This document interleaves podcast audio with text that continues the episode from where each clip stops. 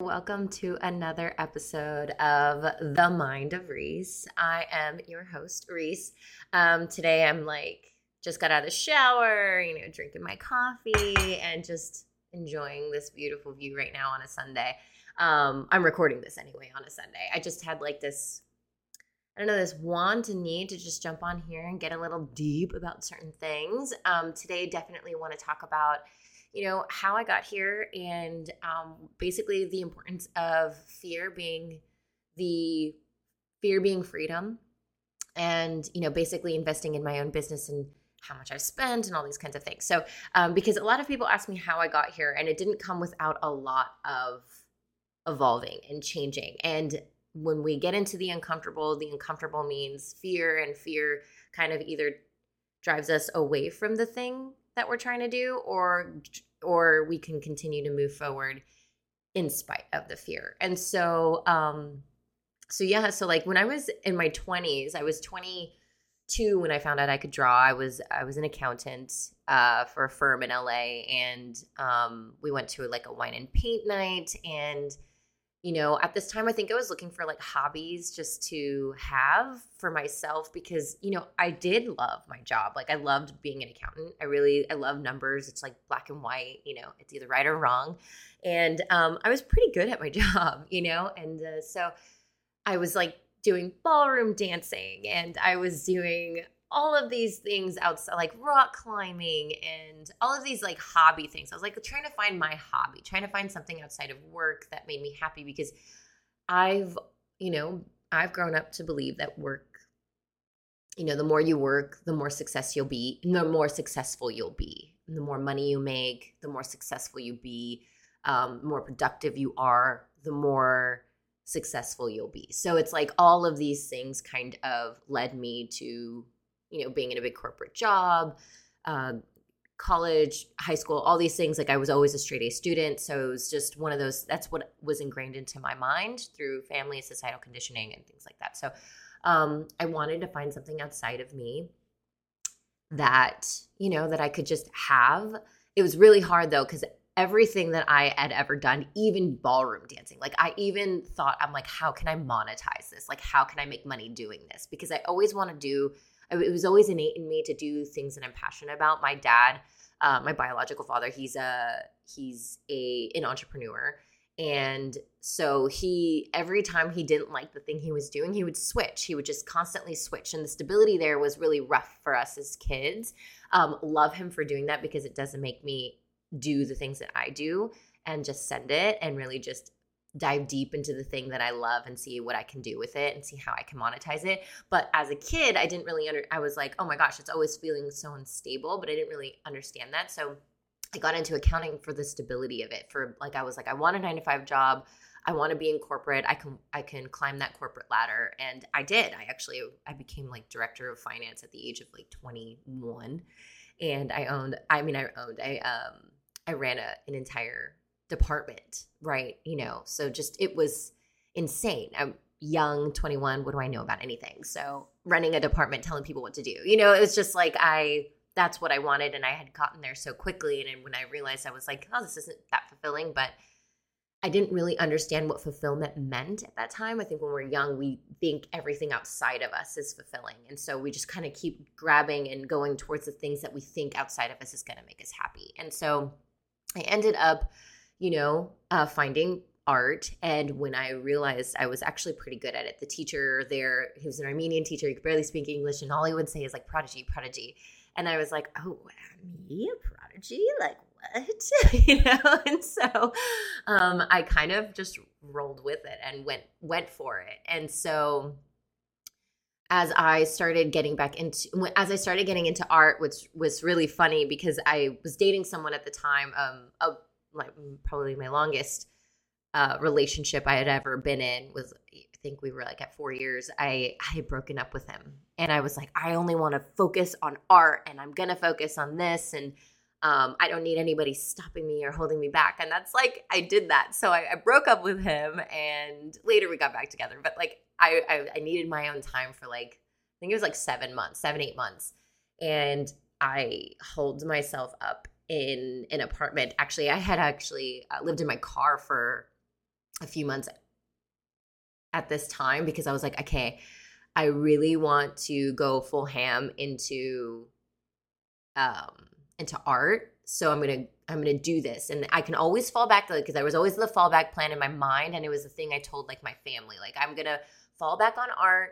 I mean, I'm sorry, I fall, I'll fall back on accounting if I ever need to. And what's funny is that I told them that, but I knew in the back of my mind that I would never go back. And my family was they thought I was crazy. Of course, they thought I was crazy. You have a stable job, you're making a ton of money for a 21 year old, 22 year old. Like, you know, my mother, you know, she's, she was, you know, came straight off the boat from the Philippines. So it's like, you know, stability was like ingrained into her. She's like, no, stay stable. Like, you, come to America to be stable, to get a good job, to do the thing. So, um, so yeah, so when I quit, I actually, my, my family kind of, uh, they stopped talking to me for a second and not a long time but just enough time to they thought that that would be the way to get me to do what they wanted me to do. Like you know it's they, how, how, do we know any better? So it's like they stopped talking to you because they're like okay um she's doing something crazy. Let's stop talking to her. Hopefully she'll come back to her senses and obviously not and so a good thing too and obviously they're so proud of me now but um it's one of those things where I was like, I'm just gonna send it. So lived in my car for a little bit. Um, I was I was already a heavily tattooed accountant, and so I really just wanted to be in that realm. And as I had the guts to start asking, um, and as I started getting tougher skin because I got so many no's, I was just like, oh fuck it, I'm just gonna keep asking. I'm gonna keep going. I did, um, you know, I went from like art shows to painting in bars to just selling prints for five bucks a piece so that I could just get my name out there and getting myself into a lot of artist communities in LA, which were there there were a ton. So it was um really cool. And then I started, you know, like my name was starting to build in certain uh, circles and certain artistic circles. And I was like, okay, so I was getting invited more to more things and um, just, yeah, getting my name out there. And finally, one day I, you know, I was invited to a uh, an art show in Canoga Park by a friend of mine named the Art of uh, the Art of Sketch. Actually, the reason why my name is the Art of Reese is because he had his the Art of Sketch, and so I love you, Sketch. he um, that kind of like put me in that mindset. I was like, I love this because it's not just tattooing; it was like all of my art.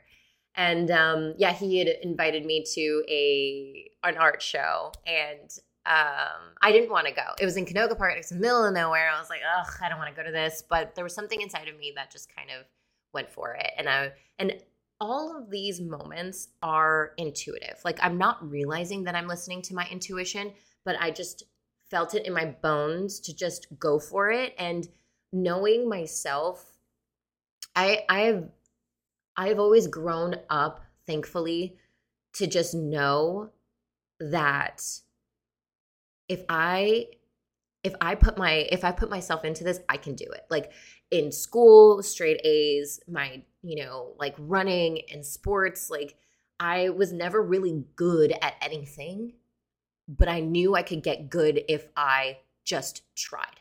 And so that was something that was always innate in me that I knew about myself. I didn't know, like, I couldn't say it out loud and be like, oh, yeah, like you know, put me in the fire and I'll, I'll, I'll figure it out. You know, it's like one of those things, but I just, I just knew that. So, so when I, you know, I get to this Canoga Park place and I'm just like, okay, got here, did the thing and selling some prints and some guy comes up to me and he's like, have you ever thought about tattooing? And this was like three years after, two to three years after. So I was like about 25 and it was real close to my birthday. And so, um, I was like, oh my gosh, I've been looking forever. I've been getting turned down by everybody. Nobody wanted to teach me. And which is it's tough. Like, first off, nobody nobody wants to take the time to teach someone. You know, it's it is tough. And especially females, it's like, you know, uh, there is this level of it's not i don't really believe it's like oh it's just a boys club but i do think that there was this level too when people were telling me no they're like you know like we can't like fuck around with you as much as we could a guy. Like, you know what I mean? I think that there was that level too. Like, there were some guys that were just misogynistic and fucking idiots. And that, you know, it's just made me feel like, oh, this is a boys' club. I'm going to kick the fucking door down. Like, that was my mindset after one guy told me that, like, girls don't draw, I was like, are you a Neanderthal? Are you a fucking idiot? Like, that was my mind. now I'm not so, now I don't really think that way. I just, I'm like, I just have so much compassion for people because it, I, I've studied the mind so much that I just understand the psychology behind why people react the way that they do. But like at the time, I was like, oh, motherfucker, like, I'm gonna kick your ass. Like, tell me again, I can't draw. And it all it did was put fire under my ass. And now, you know, obviously 10 years later, here we are. But, um, but yeah, so I, so, so there was like, you know, there's all these things about women being in the industry. And this guy that had asked me, actually, it was funny because he was just like, no, we need, we need like more femme energy because we want more people to come into the shop. So he actually had a really good headspace about it behind. You know, like he understood a little bit about like marketing. You know, it was like he didn't really think of it like this was marketing. He just was like, I, I work for a fucking gangster shop with a bunch of fucking hood rat motherfuckers and we need a girl in here just to kind of soften the place up so that when people come in they're not fucking afraid of everybody in here because everybody's bald headed you know cholo status you know and so so then you got little old me and then um so yeah so he was like he had the right mindset which kudos for me because like now i got my foot and my little tiny little toe in the door. And um so there's like this fear in me. So like how how i got to this point was just like feeling the fear and sending it anyway. So it's like i quit my job cold turkey just feeling the fear and knowing like holy fuck like but like there was always this logic logical and practicality side to my mind that was just like because i didn't quite understand law of attraction law of action like manifestation. I didn't quite understand those things at the time. I i, I was never like brought up into the to into the woo as most people are in California and especially nowadays, but like I just I had the logical side to me that was like, listen, I'm really good with my money. I used to be an accountant. I saved all this money. You know, I was going to take a trip, but I never did take that trip. Why? Probably for this. So I'm going to save all this money I'm going to use student loans. So I was in school for fine art and I was saving, I had saved all this money. I lived in my car on purpose so that I could save money not paying LA rent. You know, at the time it was like 1350 for two bedrooms. So like really cheap at the time if you think about now. but um so it's like yeah, so I was I had all these like practical sides to me, but then I also knew that like I would make it. I just have this innate ability that like there's no there's no ifs ands or buts about it. Like I'm either going to become an art teacher that teaches art history and paints all day long and is poor and whatever or I'm going to become a tattoo artist. So either way I was going to end up in the art art business. I had enough money to save. I would use student loans and just use my whole life to pay it off, you know? And um so that's that was that was the mindset. There were two options. There was no option to going back to accounting. There was no option going back to corporate. Definitely no option to working for somebody else other than myself at this point. Um, and so I, so as I got into the tattoo industry, I was like, okay, felt the fear, got did it anyway. Now I'm in, and now I'm fucking scared because I've never. I tried tattooing oranges. I was just like, there's just no way. Like I cannot. I cannot teach myself how to do this. Like I need guidance, and I've always known innately that I need guidance. There's a lot of people out there that just like, yeah, fuck it, I'll just send it and do it and whatever. Like for me, I am a school person. If I could get paid to go to school, I would do that too, as well as all the other things that I'm doing. Um, but it's just one of those things inside of me that I know I love guidance and I've always loved guidance. And I think that there was a part of me because I've, I just, I know that the fastest way to get from A to B was through help from someone that knows better, that has had experience. And so I've just known that, you know, I just knew that innately. And so finally into the business, scared shitless. You know, these guys, great guys, great guys. Um, you know, they knew some stuff about tattooing 10 years later. In hindsight, obviously, there's a lot. There was a lot I could have learned but this was my opportunity. I don't give a fuck. Thank you guys. I love you guys. You guys are amazing. I am so proud to be a part of the SoCal Tattoo Vibes. Like that was the name of the tattoo shop was SoCal Tattoo. So um yeah, so like it they didn't know. They most of them learned in jail, you know? And these guys were pretty hard motherfuckers. You know, I'm not gonna talk about all the other things that happened because I'm not gonna put that out in the out in the fucking public space. But there were a lot of things like Reese coming from a corporate background into like like the hood shop. Like this shop was pretty gnarly. We had I mean like the names of everybody in there was like Droopy, Pewee, Cranky, Sup, Tato. Like these these were the name like we had all these like gangster nicknames and I loved it. I was just like, wow, this is so fascinating and you know, and I felt so cool. you know, and I was I was pretty tattooed at the time, especially for an accountant, but now in the industry, I yeah, I had a full sleeve back piece and you know, something on my neck and I was just like, yeah, I felt like super cool, but not as heavily tattooed as I am today. So I start to learn they literally they were like well reese you draw so well because i was in fine art school so like i i'm the only one in the shop that's pretty cl- that's classically trained in fine art and or is getting classically trained in fine art and so um they were like well i mean you can draw on paper all day long but honestly what you need to do is switch your medium and you know all you know tattooing is fine art painting drawing watercolor, um, iPad designing, you know, I consider it all fine art. I consider it all art. It's just the medium you choose that makes you passionate about the thing. So for me, the medium at the time was painting. I was a painter. I could paint portraits like a crazy lady. Like I, I was really good at it. I, I was really surprised that I was really good at it, but I, I, I studied day in and day out. It wasn't just an innate ability. Yes, I I knew when I finally touched a paintbrush that that was that was the direction I needed to go in. That's that's that point of passion, but it still comes with a lot of action and hard work and I put in the fucking time. You know, I again like I broke up with the boyfriend. I um I holed up into a space where all I did was eat, sleep, drink, you know, snort hard. that's what I did. And it was just like that was my whole life. It was I needed to make it or no, there was no or. There was just I just needed to make it. And so yeah, so like I got I I became really good really fast. And um you know, we're talking about 2 to 3 years in art and was already drawing and painting portraits and um, getting straight A's in a private college, Academy of Art University, which is, is San Francisco, but um, is a private college where the grading scale is really fucking tough and it's really expensive to go there. So they're because they only want really, you know, like focused people. And so yeah, so it was pretty, it was tough. And um, but I like tough. I'm fucking, I'm game. Like push me and I'll push back harder. Like that's my jam. That's always been my mentality. And um, so yeah, so I ended up.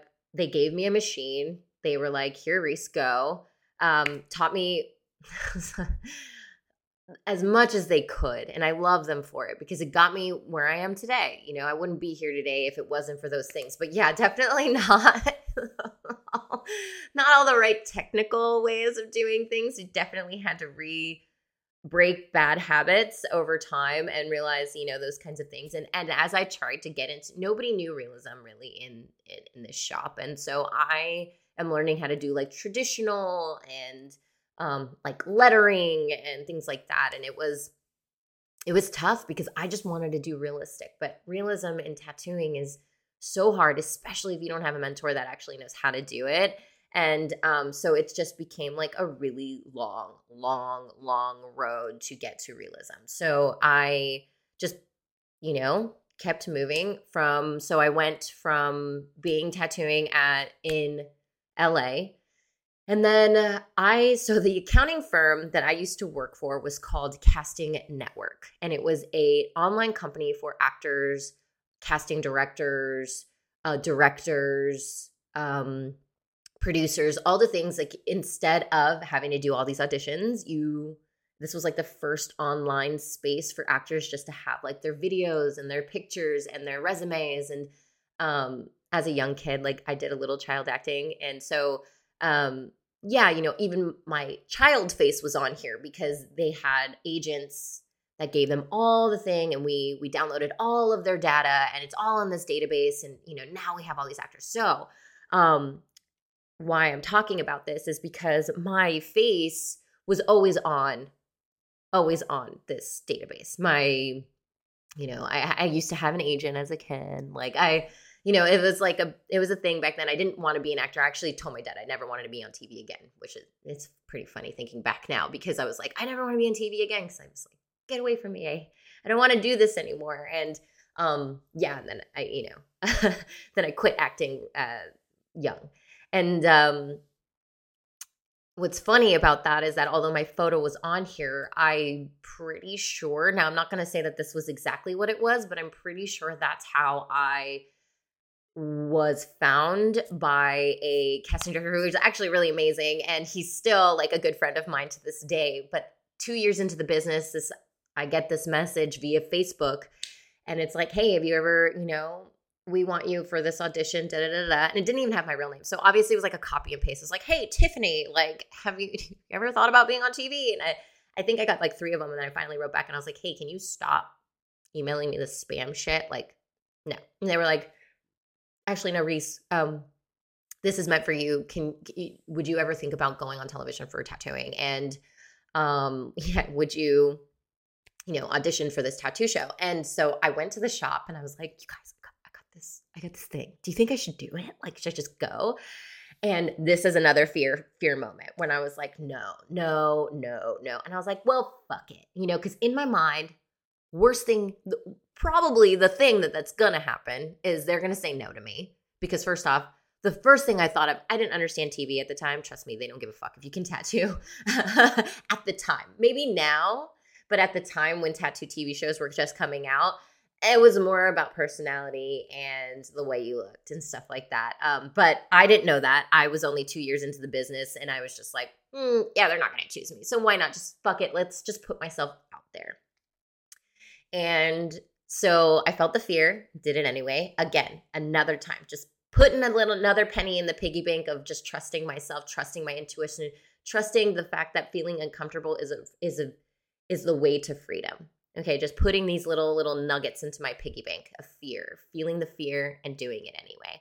And so I did this. I did the audition. I got the fucking show. I said no to that show. It was like Tattoos After Dark in some shop in Venice and it was some stupid shit. And I was like, I don't want to put my name on it. Plus, the lawyer that I was talking to was like, Reese, this is a terrible contract. Like, you're going to be signing your life away for no money. And I was like, ah. and I also just didn't want to do it, I think, because I, um, I was so young in the business. I was like, oh my God, I don't have my tattoos on TV. Like, I suck. and then, so yeah, so I got the, so I did it. And I was like, oh, I'm proud of myself, whatever started tattooing again. Another year rolls by. I get another call from the same casting director. And he goes, Reese, okay, this is another show. It's something you may have seen before. It's called Tattoo Nightmares. We're making one for Miami. And I was like, oh my gosh, Tattoo Nightmares. Holy moly, I've seen that show, like whatever. So feel the fear, do it anyway. So I was like, I'm another year in. I feel a lot better about my tattoos. You know, at this time, I think I'm into like watercolor and you know just i just wanted to get into at least get into color because i really loved color like I, that was at least in my mind that was where my passion lied and i was like okay let me just move to color and then i'll do like black and gray realism or try anyway and but i just want to do color so let's just send color um so i'm doing like whatever color tattoos at this time watercolor mostly um because there was there's flow to it i really love flow i like especially when it came to my paintings, the backgrounds of my realistic items always had like watercolor flow to it because that's just how I was taught.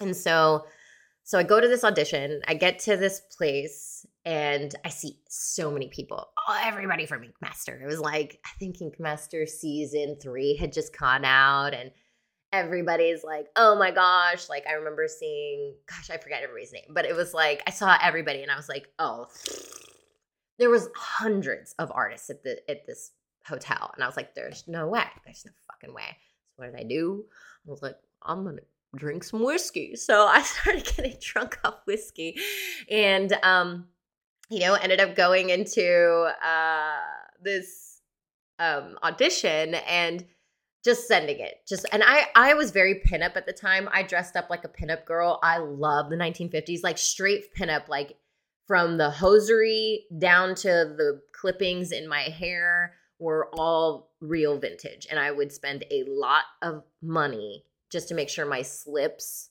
met the vintage of what I was wearing. Like I slips underneath my dresses, the things you couldn't even see, you know, to the bras, to the the clips, the hair clips, even to the curlers at night. Like I used the 1950s style curlers to, even to pin curl my hair. It was crazy. So I, you know, I had a look, I had a thing. Um, so I was in this like 1950s like day dress, and um, I was kind of drunk off whiskey and you know, there were a couple of stories they asked me to tell. They're like, "Oh, what was the weirdest place you ever tattooed?" And I remember just being like hiccuping and being like, "A dick." so the vulgarity and the dichotomy between the look the look I had just I think sent it. I don't know why they chose me, but I get a call and they're like, "Reese, you're going to Miami." So I fly to Miami. I am scared shitless. We've got Clint Clint, God rest your soul. We got noon, you know, I'm in this thing. I don't, I, I barely know how to tattoo. I'm just faking it till I make it, really. I was just like, had all this fake confidence and just continued to fake the confidence until I just felt better. But like these guys were so great. Like Clint was an amazing tattooer and he taught me so much. And, um, you know, and he helped me out so much. He even bought me my first, he bought me a, a, a like a really nice Cheyenne machine and, um, gosh, just such a good guy. And uh, so it was like, got into this situation, feel the fear, did it anyway, put my tattoos up out there on television, like did all these things, and then I, the momentum started really going in my in my career, and it just started going and going. And so I ended up moving back to um, after the show was like after a, we filmed it, I moved back to San Diego, and so I no longer worked for the shop over there. I started working for another shop called Lucky's Tattoo Parlor, which is really famous shop in San Diego. And I actually knew the owner through my sister. So, um, started working there and was great because you know at the time i was paying 40% so this is this is the time where i'm starting to make actually kind of money because i'm like i'm been you know yeah my career kind of went a little sideways but like even being on tv it didn't really get me that much clout like a lot of people think that by being on TV it will help you out a lot. And don't get me wrong, it will. It definitely, definitely will. But there was there was something in it that I was realizing I was like, okay, why am I still not getting the clients that I want? So this was like where I started to really I was like, I'm trying to understand what the fuck like social media, why this t- why how can I capitalize on this television show that I had just done, how do I get more people? And because we don't realize that the people watching TV doesn't necessarily mean they want tattoos. We also don't know that like w- what they're watching for. So and I was just putting myself out there in any way possible to get as much attention as possible. It wasn't but it wasn't always the type of attention I wanted. You know what I mean? So we'll get into this a little bit more. So I am at this shop I I have okay clients. Like I'm maybe like two weeks booked out um, with any tattoos that I could do because I was just trying to make money. I didn't understand anything about soulmate clients or the things that I teach everything everybody now in my in all of my coaching business and in my marketing and business, you know, for tattooers.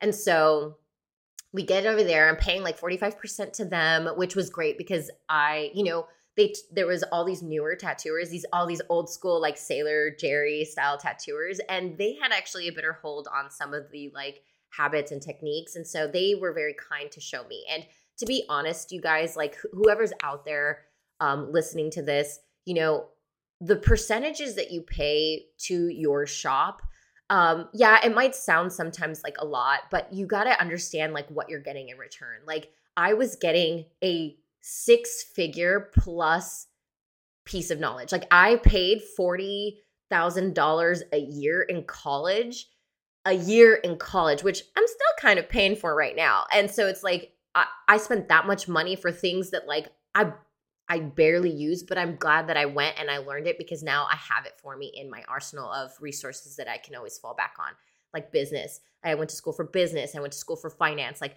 those things are in my arsenal as of right now. And now I teach business. You know, I teach business for tattooers. So it's like we have to understand that there the people that we are surrounding ourselves with in these shops are actually, you know, teaching us things. And this is a lot a lot of money worth of knowledge. And so if this is where you're at and you're paying a percentage that you're like, okay, that I am getting what I want in return, then stick around. But don't hate on the percentage or what it's being offered just because it's like, oh, you think it's taking so much money out of your pocket. Because at the time, 45% was pretty, was actually better than standard because 50% was normal. And then I've even paid 60. So I was like, 60% is way overboard. Like I don't I think for me I think that's that doesn't even feel good to my soul to even ask for that from anybody. So like I didn't want anybody asking that of me. And um 40 to 45% felt really nice because I felt like they were not only bringing me you know, they were helping me grow my clientele um, but it was also all the knowledge I was learning from the tattoo shop. So this is what I was paying at the time. I think I was making maybe like three thousand dollars a month, and um, this was maybe third, fourth year into my tattoo business. Um, and so like that was really good to me. I was like, wow, I'm making three to four thousand dollars a month. I'm almost making uh you know like i i'm getting to like the 50k range of things this felt good i was living in california so it was also like i had a roommate at the time so this was also like it felt like I was able to save money and, you know, but I didn't have any health insurance. Yeah, I, I was very cheap about everything at the time because I'm, you know, money hoarder and I also didn't have a good relationship with money. So until later, but keep going with the story. So I, I'm working for this company over here, trying to understand how to market myself at the time. What I was doing was I was doing a lot of like modeling. I was like, oh, well, I got a sexy body. I work hard for this body. Let me show it off. Maybe this will give me the more attention that I need in order to grow my clientele so that I can do more pieces that I want to do. Because I didn't understand how to attract the people I wanted to attract. All I knew was that more attention meant more people, meant more followers, meant more clients which is not the case. However, I didn't know that. So I'm doing what I can because nobody teaches you this shit. Nobody teaches you how to do these kinds of things in tattooing. They're like, here's a machine and fucking go. So here I am doing this thing. Um, you know, I'm starting to grow my clientele. I think I'm about like maybe three weeks in advance, kind of doing tattoos that I like saying no to certain things, like no more tribal, no more lettering. I was terrible at lettering. Um, you know, and to be honest, like I, none, none of those things even like lit me up. It was more just like how much money can I make in a day? Like it started just to become like cool. I'm doing cool art. I'm giving cool energy. I've always been a pretty positive human being, but there was always the back of my mind like how much how much money can I make?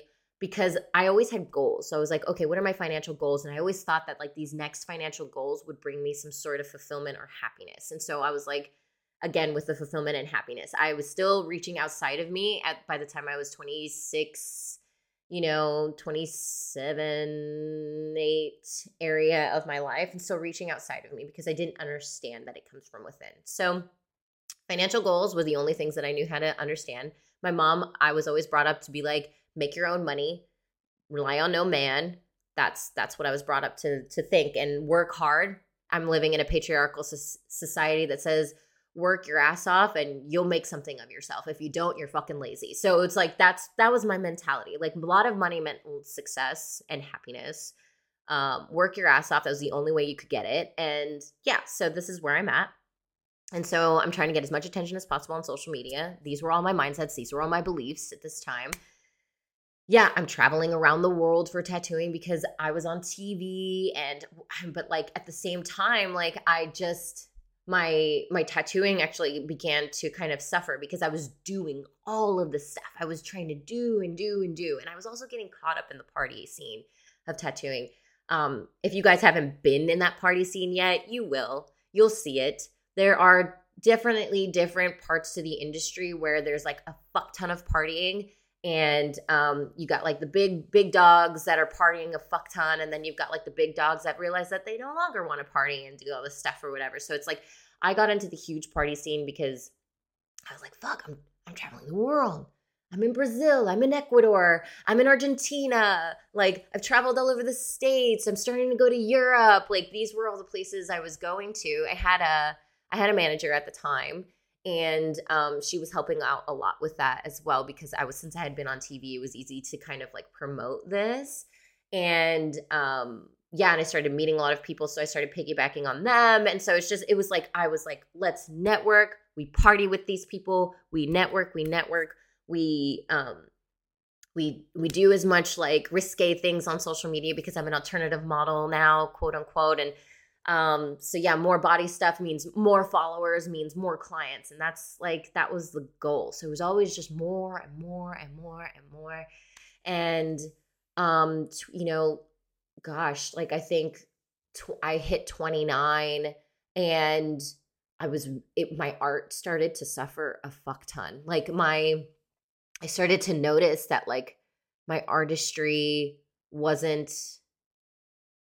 like getting better. I wasn't evolving. And at the time too, I had been traveling so much. I decided to kind of be like almost a full-time travel tattooer that I ended up moving out uh, from Lucky's and I worked there maybe a couple years, maybe like a year and a half or so, and then opened up my own private studio, which private studio life is great because, yeah, I got to keep 100% of my money.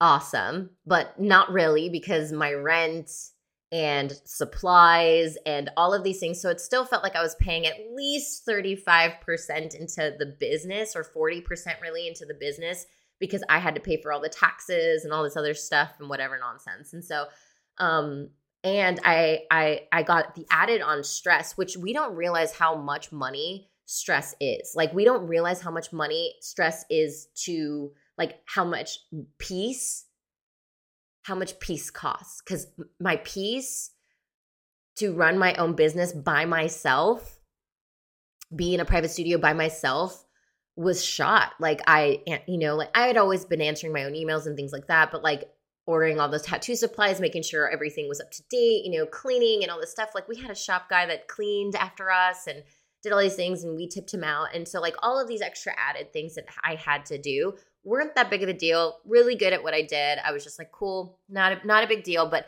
there is a level of cost that comes with it. And um at the time you know, I was so unwilling to give up my money because I didn't have a good relationship with money. I was a hoarder of money. I was like, no, I can't, I can't, it can't leave me because I'm afraid it won't come back. And that was my mindset.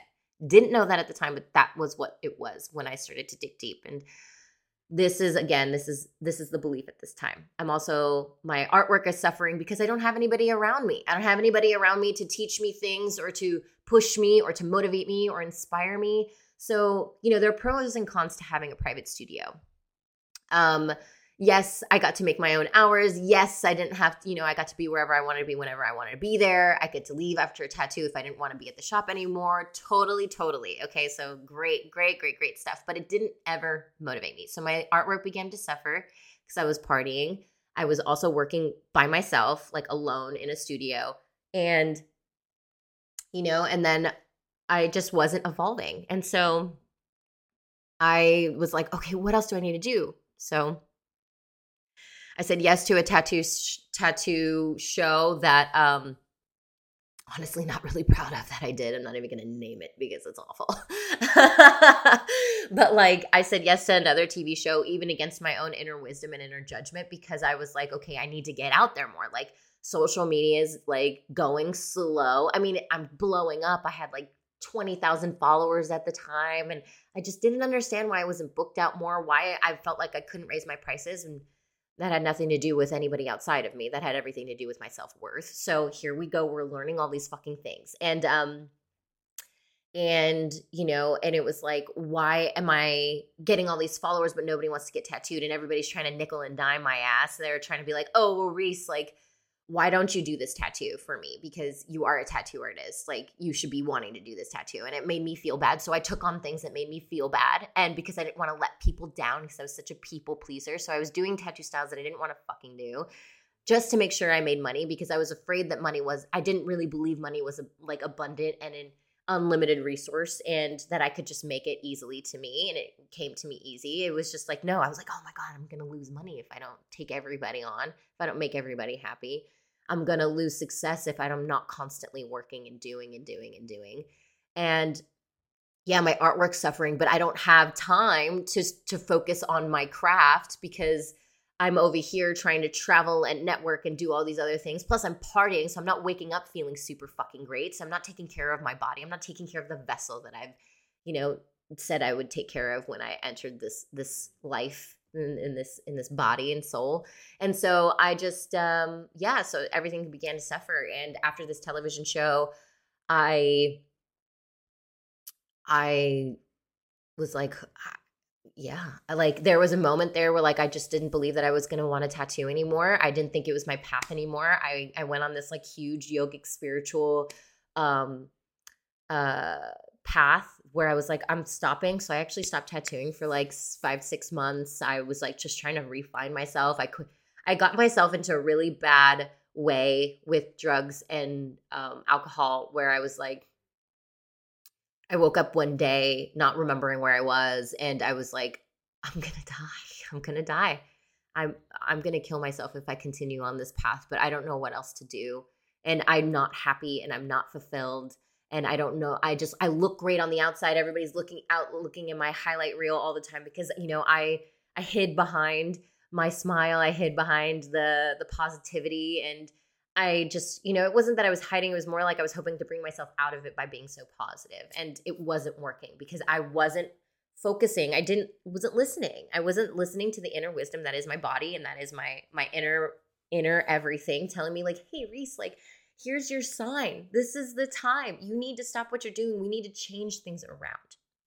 And so I went on this huge yogic spiritual you know journey and um you know went to yoga teacher training did my like 300 hours in that and really learned so much about the spirituality of things. And i didn't realize like how spiritual i was because i didn't know what to call it. Like my sister had sent me something so random because she's not even like this. She's not like like super spiritual at all but she sent me like the um the secret and that was when it like all kind of started to click. I was like okay okay, there's so much more. Like, I'm not the only one creating my fucking destiny. I am a co creator of this fucking life, this destiny I have. I, I, it's really nice because I don't have to blame anything outside of me for the reasons why I'm not happy. It's everything about me. So that's something I can control, which made me feel really empowered actually, instead of feeling like, oh, I didn't want to victimize myself. I was like, let me get out of the victim mentality of this. So um, I started to, I put down all the alcohol, no more drugs, no more alcohol. Everything's done. I'm,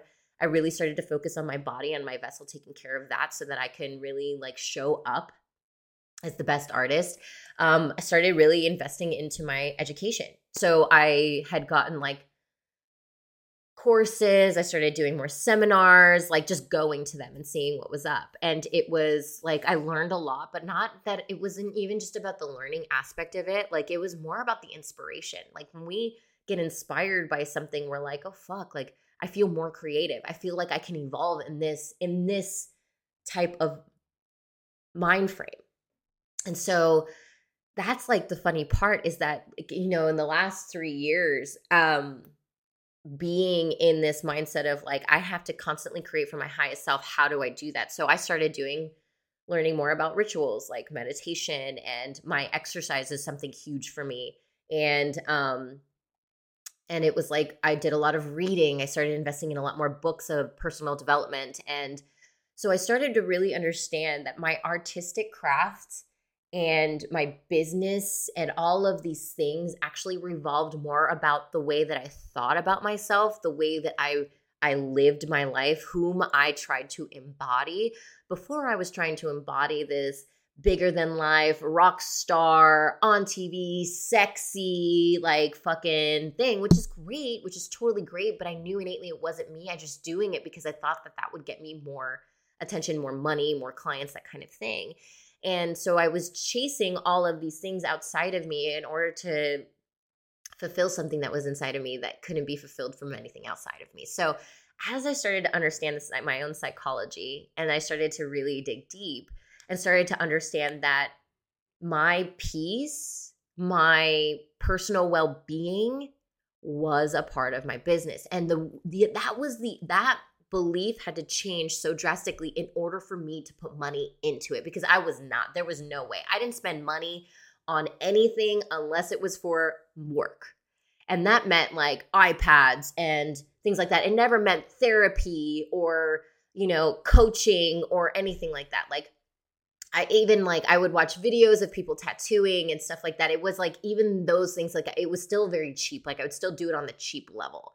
And so um because I didn't realize that you know, there's a lot of self worthiness about all the things that are happening and all the things that I'm choosing because I'm choose making choices based off of belief that is actually holding me back. So there's this fear of, and so where where I was always like, okay, feel the fear and do it anyway.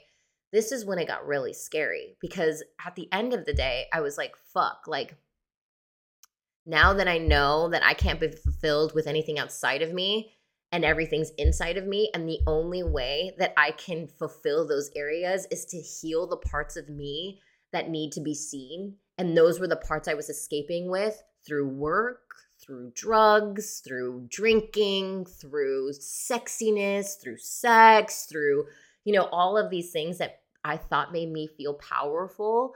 And all it did was make me feel even more small and even less fulfilled. And so, the scariest part to this whole fucking story wasn't the actual doing of anything.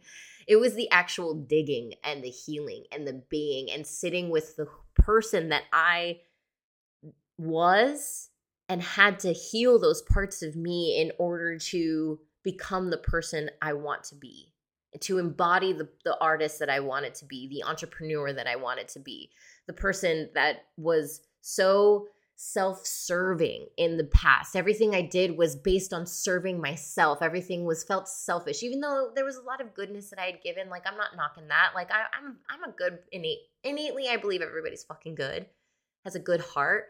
But I just know that like you know I, I was I, I i was a good person. I just didn't understand what i was doing. You know we don't know these things. It's there's no there's no reason to berate ab- anything about it. So don't berate yourself. Be compassionate with yourself. I've learned a lot of compassion for myself and for others. And so it's just like i'm learning all these things about me that is so self-serving. And the reason why i wasn't feeling fulfilled was because everything was so self-serving and then when i realized that like my fulfillment actually was going to come out of serving others but the only way i knew how to serve others was by healing myself was becoming the the inspiration was become was like teaching by being the you know it's like um teaching by being the thing. It's like basically like uh basically what i needed to do was in order to help my help others was i needed to help myself and so that like it's like i just wanted people to be inspired by the fact that I was doing that work for myself in order to become a better artist, a better person, and all these things. So that's the way that we actually serve people. So it's actually, there's a lot of self, there's a lot of service to ourselves in it. But because we are embodying this new way of being, this new artist, whatever it is, we become we become that energy and that energy exudes out of us and it inspires others to look within themselves or to do the same whatever they're doing whomever they look up to. It's like leading by exp- by example. That's what i was doing. You got to lead by example in order to you know change the world. So you have to be the example. How do you do that? You gotta fucking dig and gotta face the fear. And this was one of the bigger fears. It was like okay not only do i have to go deep inside of me i didn't really understand how to do that so i had to feel the fear of like well fuck i gotta I gotta I gotta invest some money in this. And investing money was really scary to me, especially in something personal. But when I when I thought of it as like my personal shit, my personal well-being, my personal growth, my personal development was a part of my business, then it became a lot easier for me to to invest in. And trust me, fuck, I would spend hundreds of thousands of dollars. I think I have already on my own personal development because I believe in it so much. I believe in my growth and that that that's what's going to take me from where I am now to where I want to go. And so this was feeling the fear. So I started investing in like therapy and energy healing and stuff like that. And once I started doing that, it started to really open up inside of me where I started to embody this this human that was like, man, like I'm starting to trust myself. I'm starting to realize that my worthiness doesn't come from outside of me. That that the relationship I have with money is surrounded by worthiness and that actually money is fucking abundant and we can have it when we just put that energy out there because money is just energy. It's just a tool. And if I can if I can really just understand what I'm going to do with this money, put it give it purpose, oh, I'm going to make this money because I'm going to help my family do this, make this thing, da da da, in order to help more people. Like that's where it's at. So that's when I started saying no to projects that didn't light me up because when I wasn't tattooing in the space, in the place of my highest creative self, I wasn't putting out that good energy, which means I wasn't not only giving good energy to the people that deserved it, especially since you were paying me money, but it's also putting out that energy that I'm not worth, I'm not worth um the tattoos that I want because I don't believe I'm worth it. Because I don't believe that I'm worth it. So I'm taking on tattoos that don't light me up because I don't believe I'm worth the tattoos that light me up. That's what you're saying. That's what you're telling the universe with that energy. So I stopped doing that because I was like, fuck, that scared me too because I was like, I'm not going to make money. But then I had to like really anytime those thoughts started coming up, I had to like say to myself, tell my inner child, talk to myself and my psyches, be like, okay, I am worth it. I am worth waiting for. And I believe that I will make it through this. I know I will make it through this. Why? Because I have the universe has my back. I have my back. I have my back. And that's the only person that's got my back has got me, has got the universe, whatever you want to think of, God, whoever, whoever it is you're looking up to. But there is definitely a higher power for me. And in this situation, that's why I believe that's I'm so spiritual about that. Because energy is energy. We're all just vibrating on frequencies, and which frequency we vibrate on is the one that we're gonna get back to us. And I want to be vibrating up here, baby. Like I want this shit. I want up high above my head at all times. And if I can embody that frequency, then I'm always going to be attracting things that are meant for me. Always. And I'm always just going to trust that no matter when it comes, that it's going to be meant for me at that perfect time because divine timing is all the time. Every step that I take, every move that I make, every thought that I have is divine timing because we can choose to react in a certain way during those times. We can either react as a victim or we can react as an empowered person. And I always want to react as an empowered person. Even when shit hits the fan, I'm like, all right, what was this meant to teach me? How am I supposed to learn from this? What can I do to evolve in this moment? And that's that's where I'm at 24/7. But it takes work and it took a lot of fear to not only invest actual money into this stuff, but then to to dive deep into it and to really sit with myself and not escape through drinking or TV or numbing or whatever numbing shit is out there that will numb me so that I don't have to think about the thoughts that I'm thinking anymore. But I know that in those thoughts, what's happening is that these are opportunities for me to grow and change and shift into a better person. Why? Because my purpose now is serving of others. My purpose now is like, okay, well, how how how do i spread this love? How do i spread this energy out? And that's when you know 2 years ago i decided to become a coach. So i i'm in my private studio. I'm learning all these new things about myself. I'm attracting one artist colin came in and he was only like a year into tattooing. And then i i brought in jackie who was never had never tattooed. She became my apprentice and so I had these two artists who were really looking up to me. So now I was like, I have a purpose. Like these guys, like I need to be a good example for these motherfuckers because I don't want them to have to go through 10 years like I did in order to figure all this shit out. I want them to be successful now. How do I be that person for them? And so I opened up a shop, I opened up a public studio, and um, started like growing with them. Like they, they are my babies. They they've been with me through everything. I couldn't be who I am today without them. Like I couldn't be who I am today without them. That's why I said, you guys, like having a private studio is great. But when you start to become that leader, when you start to realize, like, okay, I want to go out on my own because I want to lead myself, that's leadership mentality. That means that you're like, okay, well, since I want to go off on my own, I obviously believe that I ca- I've got this, but like it also is leading you in a direction that maybe it's opening you up to lead others. And when we're opening ourselves up to lead others, we got to do a lot of fucking digging because we don't we it's a it's a responsibility. Like I would never want them to think or do or whatever the things that I had in my 25 year old self as they are now at 25. So it's like no let me help them shift their limiting beliefs. Let me help them do all these things by doing it for myself first because i know that like the only way that i can tell someone else to do something is by leading by example because i can't tell anybody to do anything. I can't tell you to stick with me and believe in my dreams. I just need you to see me embody it see the work that i'm putting in and believe in that. And they do. They fucking do and they love me and i love them. And so i had these two kids and i was just like okay let's go ahead and um you know, open up this shop together. They were super excited jumping on this with me. And then I also was like, fuck you guys, I want to be a mentor. Like, I want to teach something. And this is when, you know, at the time I was starting to t- kind of understand social media. I was like, okay, I just need to be putting, posting the work that I need to be posting in order to get more of what I wanted to tattoo. I got to say no things that don't light me up. And so this is all coming to a forefront, but I'm not really thinking, oh, I'm going to teach social media. Like that never came to mind. I wanted to teach mindset. I wanted to teach mental health. But I was like, how do I bring that to tattooing? Like, how do I bring this into this industry?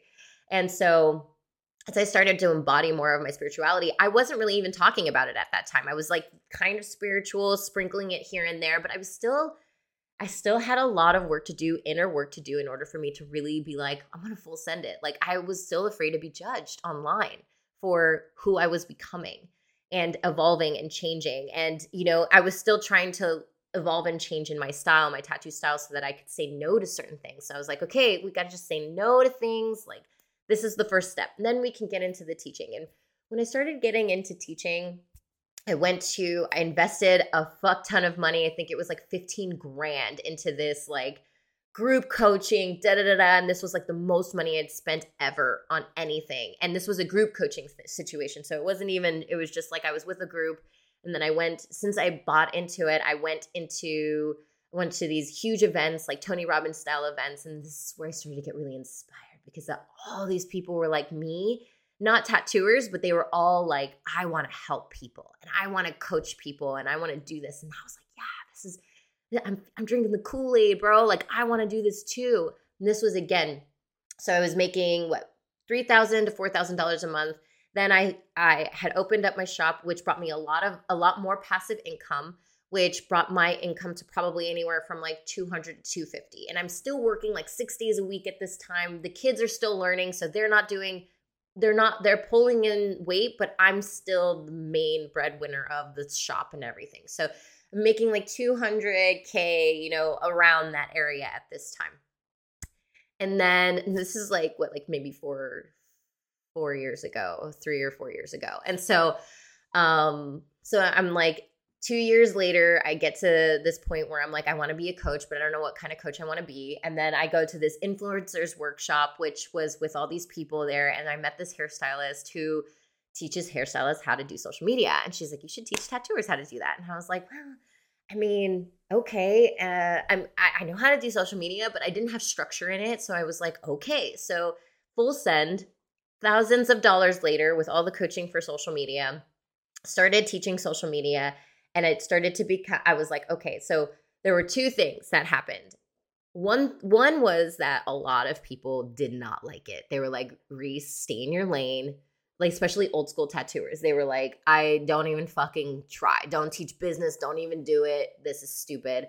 And then i had my next fear fear feeling. So a fear that i was putting this out in the universe fear that i was kind of touching on my spirituality and touching on who i authentically was and then there was also fear on launching. So this was the next level thing that I was doing. I was like, launching. Wow. Okay, launching. Like, how do I launch a product I've never done before? How do I do this? So again, more investing in money. So I'm thinking I'm about 50 grand into my investing of things at this point and that's a lot of money cuz like, you know, I didn't every every penny I made was back to the shop, back to the kids back to everything else besides myself. Like that there was no money for really for me for Reese to go and do whatever she wanted. Like I was still wearing I'm still I still wear my high school clothes because I choose to want to fit in them so I don't have to spend any more money in clothing. So um so I'm like understanding launching and now launching is putting me back into the self-worthiness box because like only five people signed up for the first one and I, I was like oh my gosh nobody wants this like what am i doing wrong? And i didn't realize that it was nothing i was doing wrong. It was it was my divine journey. I needed to go through these things to learn more about myself in order to embody the coach i wanted to be in order to get over these humps of worthiness. And um holding such expectation on things, you know? And it was just like these moments, all these growth moments happening for me. And then this is when I started getting good at coaching. I was like, okay, I'm gonna get good at this. I'm gonna get better at this. These five people, they're gonna get the best out of me, these five people. And then the next launch happens. Five people. And I was like, what the fuck is happening? Like, I thought I'm doing better at this. And and I was just like, okay, so what's the structure? So I started taking coaching on launching and email lists and, and email marketing and email campaigning and got really good at that. So I'm great at structure. But what we don't realize as artists, as as as educators, as coaches, or whatever it is that you want to be in this industry. So after you know, so at, uh, leaders, really leaders as well. It's like you could have all the structure that you want A, B, C, D, and it'll get you places. I'm not to lie, it'll get you places. But when you don't embody, you embodying the word embody, people don't really understand. It's when you believe that you are the thing that you are selling. You know, you are the thing that you are online like again, I had to shed the layers and shed the layers and shed the layers and literally get butt fucking naked to myself to show all the parts of me that believed certain things that were holding me back in order to release those beliefs, create new beliefs, and constantly continue to, you know, ingrain it into my mind with with habits and and rituals and things like that. And it started to become where now it was like every day I was feeling uncomfortable. Every day I was showing up more authentic and more myself. And it was becoming hard and it felt tough. And then there was this one day where I was like, holy fuck, like here was this breakthrough. It was like I was in the shop with the kids. I'd just gotten, I had finally decided that I needed to invest in abundance um, an abundant help, which was like I needed to get um, an assistant. I needed help. And then that help ha- created more peace within me so that I could create better, so that I could create better tattoos, um, better, um, just better courses and things like that. Hey, Goose, Goose, stop. No. Sorry about that. Um, and you know, it's just like basically creating um like just becoming my creative highest self so more help was necessary it was also um and I also had another tattooer that came into my space. So it was obviously that I was all this releasing I was doing, I was allowing for more things to come to me. So, like the five people that kept signing up for my courses, I was like, I didn't really understand why there was only five. It's because we we only have so much capacity to hold into ourselves. If we don't release the things that are inside of us, we can't invite more things inside of in into us into our space. And so the more i started to release the more things started to come to me and i was just like okay. And the more i started to vibrate higher because i was like okay i'm releasing these beliefs about myself. I am bec- i am becoming these new beliefs that i am that that, that i'm that i'm adopting. And now more things are coming. So this next launch after so not only am i teaching launching to my artists because i'm like listen your books are opening. Even if you don't have books open all the time, here are your books opening. We're going to create these things for you. So the 45 or 40% that they pay me now is starting to realize that they're like, wow, Reese, because I I've got them assistants. I've got them launching. Like we do all of their launching. We do all of their emailing lists. If they don't want to check their emails, they don't have to. If they don't want to check their DMs, they don't have to. I make sure that they have all the supplies they ever will need. I take them places with me. They believe in my dream. Like this is me becoming the leader. This is the reason why they are sticking around and they stuck around for so long. It's about like creating the dream but embodying your dream and people being in that energy and wanting to be a part of that dream too. They see it in you and they want to be a part of it. That's what a shop is all about. It's supposed to be inspiring people to want to grow, change, evolve, and shift. And so that's why my kids stay with me. So that's why in my coaching, I'm like, okay, let me help people understand these these things we need to embody as leaders as educators as artists in order to grow. So i'm teaching them how to launch. I'm also teaching them their mindset. And so i'm becoming the leader in this. So it became from me being a tattoopreneur by myself making three grand a month. Then it became me with a shop and making about two to 50 going on to 3k a month and then now, as an educator, I'm helping other tattooers do all these same things. Now I'm a tattoo artist, a tattoo shop owner, and a tattoo educator, coach, and mentor. Now I'm in this abundant state of half a million dollars.